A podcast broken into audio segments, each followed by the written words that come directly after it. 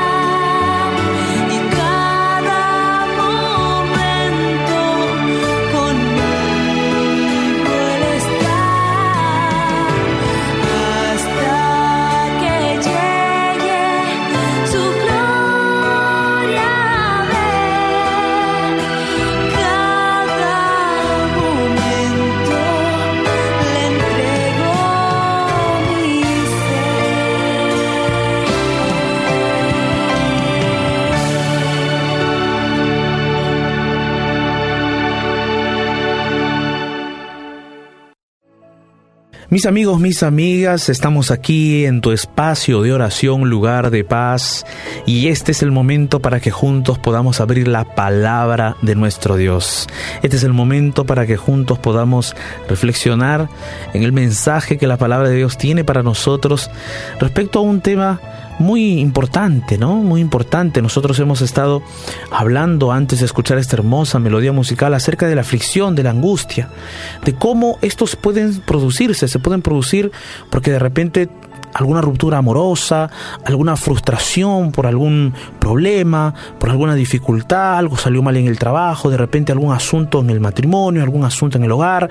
Pueden producirse esos sentimientos por diversas facetas, por diversas situaciones, la aflicción, la angustia. Estamos angustiados porque algo no salió, bien, estamos angustiados por algún problema que está sucediendo y toda esa angustia, esa aflicción también produce resultados, produce, perdón, consecuencias, no resultados, consecuencias consecuencias. Estas consecuencias pueden estar en el darse en el aspecto físico de nuestro organismo y también pueden verse esas consecuencias en el aspecto práctico de la vida, en lo que hacemos, en la profesión que desenvuelves, en el trabajo que desarrollas, en las metas y objetivos. Todo eso es una cadena. Si nosotros colocamos dentro de nuestra mente y corazón a Dios como nuestra esperanza, como nuestro consuelo en medio de las circunstancias difíciles, entonces vamos a ayudar muchísimo, vamos a ayudarnos muchísimo a que aquellas consecuencias que pueden ser devastadoras para nuestra vida, para nuestro organismo, para nuestro presente y futuro, puedan ser, si no es eliminadas, puedan ser inclusive disminuidas en sus efectos. Angustia vamos a tener, aflicciones vamos a tener, porque vivimos en un mundo de pecado, en un mundo de dolor, en un mundo donde a veces suceden cosas de forma inesperada, en un mundo donde quizás nosotros ni siquiera podemos prever qué es lo que va a venir, qué es lo que va a suceder mañana, qué es lo que va, va a suceder en unas horas, en unos minutos, ni siquiera podemos prever eso, entonces hay cosas que suceden de forma inesperada y tenemos que estar listos, prontos para esas circunstancias. Así como eh, a veces eh, en nuestra vida hacemos planes, tenemos metas, objetivos y planificamos todo, pero hay algunas cosas que no suceden. Tenemos que prever alternativas para eso. Pero sabes, amigo, amiga, Dios nos promete acompañarnos en esos momentos difíciles. Dios promete guiarnos en esas circunstancias. Y a veces también el estar con Dios, el caminar con Él, el obedecer su voluntad, el obedecer su palabra, también nos da paz, porque podemos tener la certeza de que aquella situación angustiosa o angustiante, de que aquella aflicción no es directamente culpa nuestra o no es causada por nosotros y podemos reposar en la confianza y en la certeza de que nosotros estamos caminando en los caminos de Dios y de que por más que de repente aquella aflicción, aquella angustia quiera hacer un nido dentro de nuestro corazón, en otras palabras, quiere entrar a nuestra mente y corazón, quiera vivir dentro de nosotros, podemos tener la certeza de que Dios se va a encargar de hacer algo en nuestra vida, de hacer un cambio, de hacer un milagro en nuestra vida, porque nosotros estamos caminando en los caminos de Dios porque estamos reposando en Él, porque estamos haciendo su voluntad, porque nuestra vida está siendo guiada por Él. Entonces no tenemos que temer. De esa forma, aquella angustia, aquella aflicción puede ser limitada, puede ser inclusive exterminada de nuestra mente y corazón por la poderosa presencia de Dios. Eso no significa que tú no necesites ir de repente a algún especialista, algún psicólogo, alguien que te ayude en estos momentos. Eso no significa eso, que no podamos ir a los profesionales o especialistas en el aspecto psicológico, mental, o cuando tengamos algún problema matrimonial, o algún problema con los hijos, o algún otro tipo de problema. No significa que no podamos ir a ellos. Sí, Dios colocó esas personas especializadas en este mundo para ayudarnos también. Pero por otro lado también no significa que vamos a confiar solo en el aspecto profesional y no vamos a ir a Dios. No, amigo. Tenemos que buscar esas dos. Dios que es nuestro, nuestro creador, nuestro salvador, que con su palabra nos quiere dirigir, y también los especialistas que son personas que preparadas para atender estas circunstancias. Yo quiero invitarte el día de hoy a abrir la palabra de Dios en Salmos 119, 143. Vamos a leer Salmos 119, 143 y 144. ¿Tienes allí la palabra de Dios? Vamos a leer juntos. Dice así la Biblia, aflicción y angustia se han apoderado de mí, mas tus mandamientos fueron mi delicia. Justicia eterna son tus testimonios. Dame entendimiento y viviré. Sabes, amigo, amiga, el autor de este salmo está siendo sincero con Dios, está abriendo su corazón le está contando a Dios cuál es su dolor, cuál es su sufrimiento, cómo se siente Él. Muchas veces nosotros queremos no contarle a nadie lo que pasa en nuestro interior. Hay muchas personas que me han dicho, pastor, yo no confío en nadie. No puedo abrirle a nadie mi corazón. No sé a quién contarle mis luchas, mis batallas. Sabes, amigo, amiga, quizás tú y yo no podamos confiar en ningún ser humano. Quizá tú y yo no podamos confiar en nadie a quien contarle nuestros problemas, pero no podemos pensar eso mismo de Dios. No podemos estar sintiendo lo mismo respecto a Dios. Podemos nosotros contarle nuestras, nuestras experiencias, nuestras luchas, nuestras batallas a nuestro Creador. Podemos abrir nuestro corazón y decirle, Señor, mi aflicción y mi angustia son muy grandes. Se han apoderado de mí, yo no sé qué hacer. Esta aflicción, esta angustia se apoderó de mí. Me tiene prisionero, me tiene encadenado. No sé qué hacer. Miro a la derecha, miro a la izquierda, miro adelante, miro atrás y toda esa aflicción y toda esa angustia. Es probable que tú te sientas así en este momento. Es probable que en este instante tú estés pensando lo mismo, diciendo, pastor, tiene razón. Yo no puedo vivir en paz. Yo he buscado vivir en paz, he buscado vivir en calma, he buscado vivir en tranquilidad, he buscado todo eso y no sé qué hacer. Es más, estoy buscando a Dios. Y parece ser que la angustia y la aflicción no desaparecen de mi corazón. Yo te quiero decir en el nombre de Dios, ¿sabes? Muchas veces nosotros buscamos a Dios solo con el objetivo de que Dios sea como si fuese una píldora calmante. Una pastilla, una píldora calmante. ¿Será que tenemos que buscar a Dios de esa manera?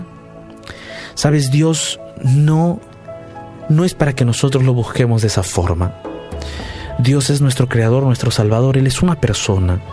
Lo que Dios desea es que tú te acerques a él para entablar una relación con él.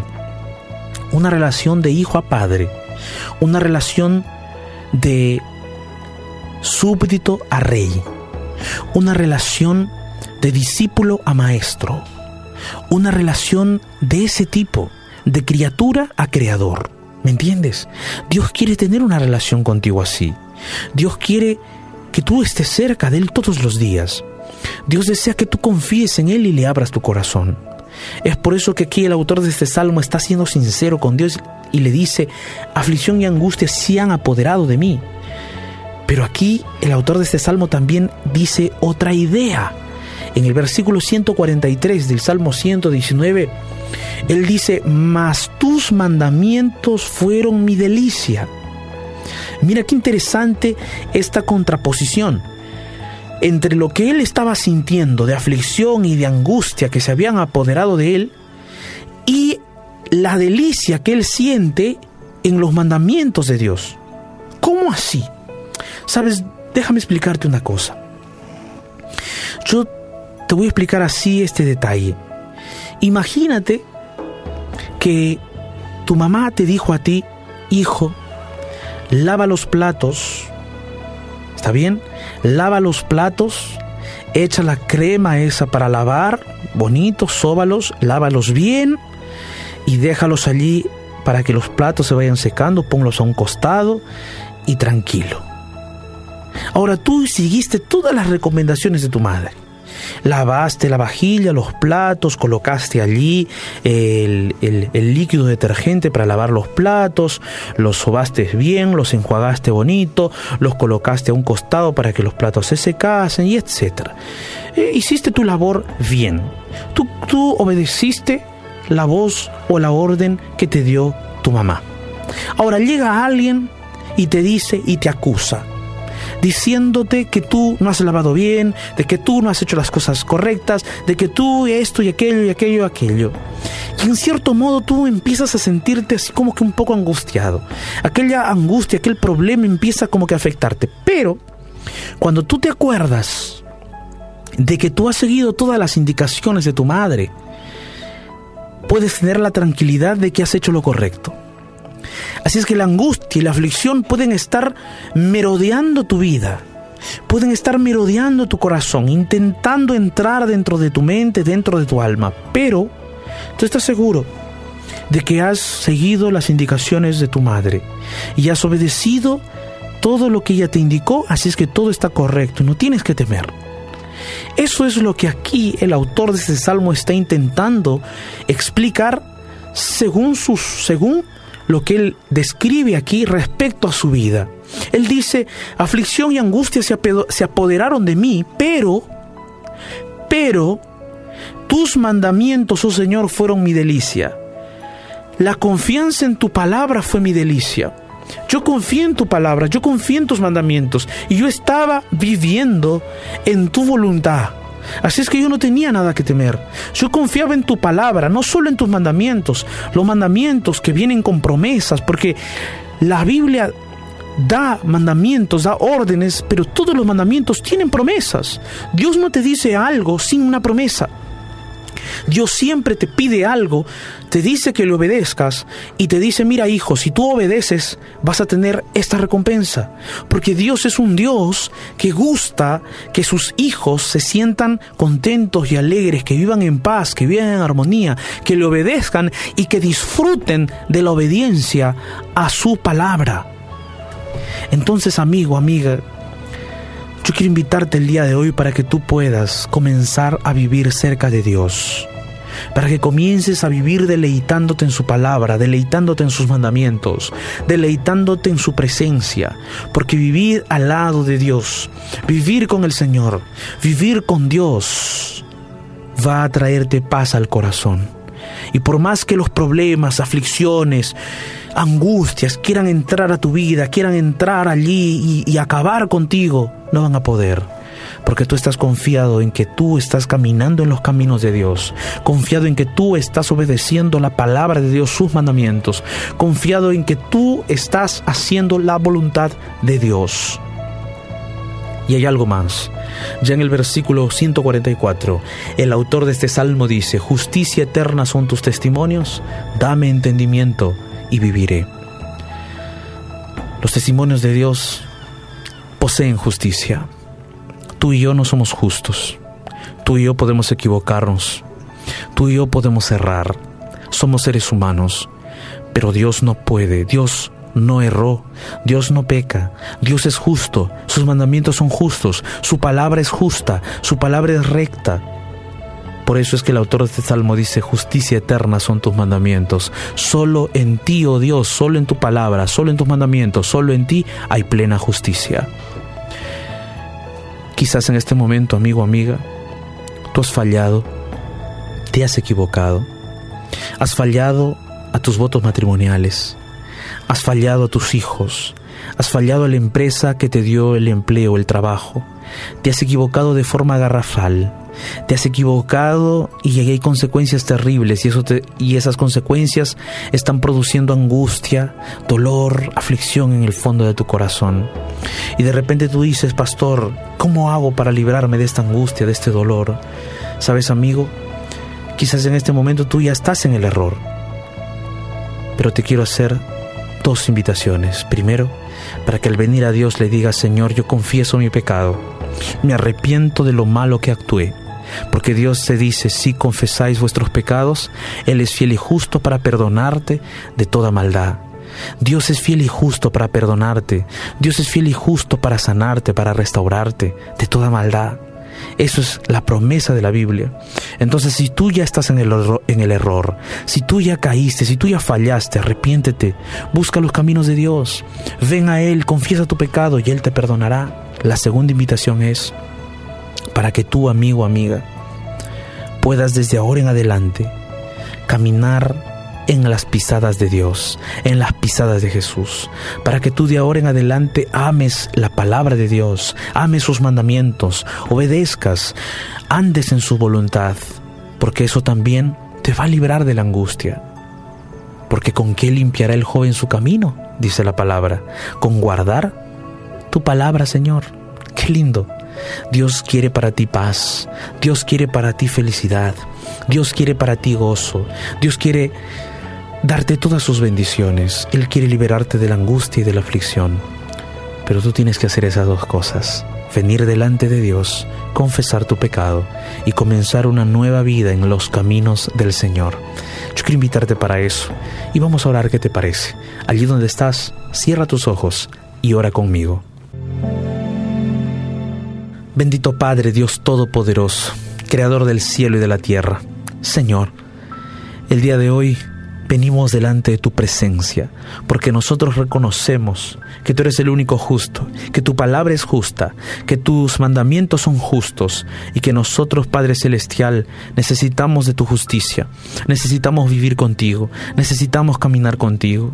Oh Padre Celestial, Venimos delante de tu presencia para pedirte perdón en primer lugar, para que tú nos restaures, nos sanes, para que aquella aflicción, aquella angustia que está en nuestro corazón sea quitada por tu poder. Y también venimos delante de tu presencia para pedirte fuerzas, para continuar cerca de ti, para continuar caminando en tus caminos, en tus pisadas, para hacer tu voluntad, para amar tus mandamientos, para amar tu palabra, para no apartarnos de ti. Padre Celestial, hay personas orando conmigo, con sus luchas, con sus asuntos difíciles. Por favor, interviene en su vida, es un milagro. Oramos todo esto en el nombre poderoso de Jesús. Amén.